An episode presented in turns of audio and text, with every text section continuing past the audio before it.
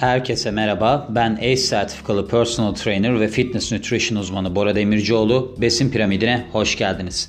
Bugünkü konumuz keto gribi. Keto gribi neden olur? Ne gibi sorunlar yaşarız bununla ilgili olarak? Onlardan bahsedeceğim sizlere. Çünkü aslında çok etkili bir diyet stratejisi. Ama bunun yanında da tabii ki böyle yan etkileri olabiliyor. Onlardan kurtulmanız için ya da en azından panik olmamanız için bu bölümü yapmaya karar verdim. Şimdi belirtilerine bakalım. Ne gibi durumlar ortaya çıkıyor ketojenik diyete devam ettiğiniz sürede özellikle yeni başladığınızda. Mide bulantısı, kusma, kabızlık, ishal, baş ağrısı, rahatsızlık hissi, halsizlik, kas krampları, baş dönmesi, konsantrasyon kaybı, karın ağrısı, kas yorgunluğu, zor uyuma ve şeker krizleri.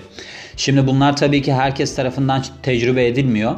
Daha çok şöyle kişilerde tecrübe ediliyor. Şimdi biliyorsunuz ketojenik diyet çok düşük karbonhidrat alımını getiriyor yanında. Yani 50 gramın altında net karbonhidratta. E şimdi siz böyle bir duruma çok yüksek karbonhidrat tüketen birisiyken geçerseniz bu sefer ne oluyor? Sizin vücudunuz bir adaptasyon sorunu yaşıyor. Tabii ki bunda genetik faktörler falan da çok etkili. Sizin vücudunuzdaki hidrasyon seviyesi de çok etkili. Yani birçok faktör işin içinde ama genellikle bu tip insanlar adaptasyonda sorun yaşıyorlar.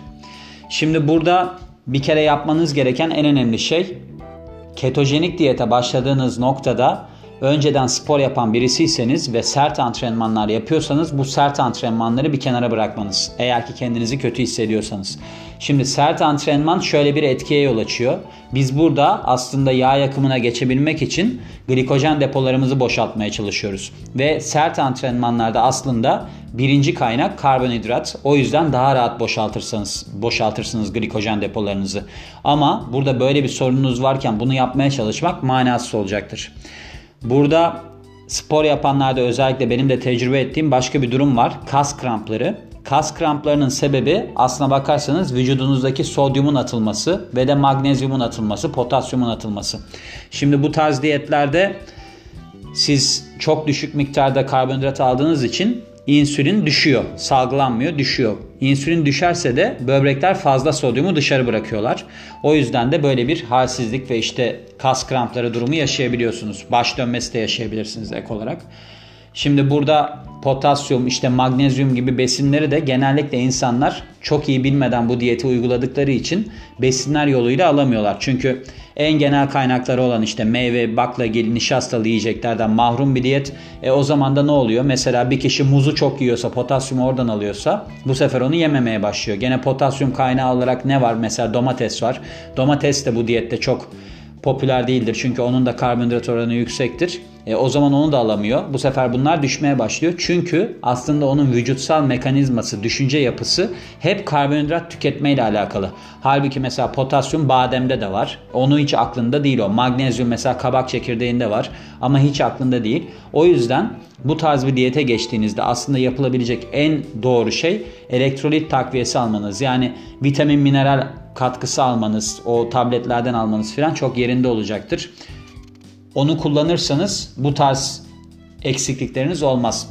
Eğer sebep de buysa o zaman ne olur? Sizin belirtileriniz azalır.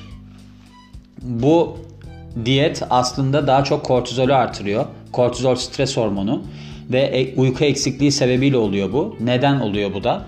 Çünkü triptofan denilen bir amino asit var ve triptofan karbonhidratla beraber tüketirseniz etkinleşiyor. Karbonhidrat almadığınız zaman ne oluyor? Bu zaman bu zamanda da işte serotonin üretilemiyor. Serotonin üretilemediği zaman mutluluk hormonu salgılanmıyor yani.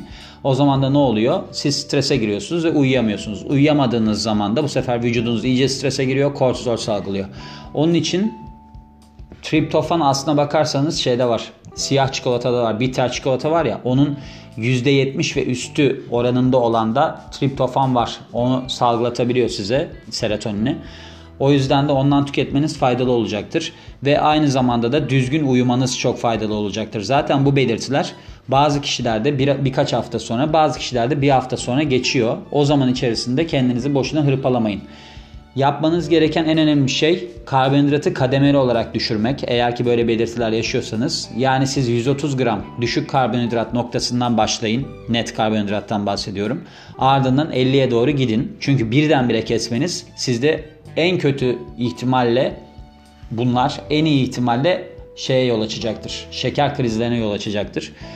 Dayanma süreniz kısalır diyet içerisindeyken. Kademeli olarak azaltmanız o açıdan çok faydalı olacaktır.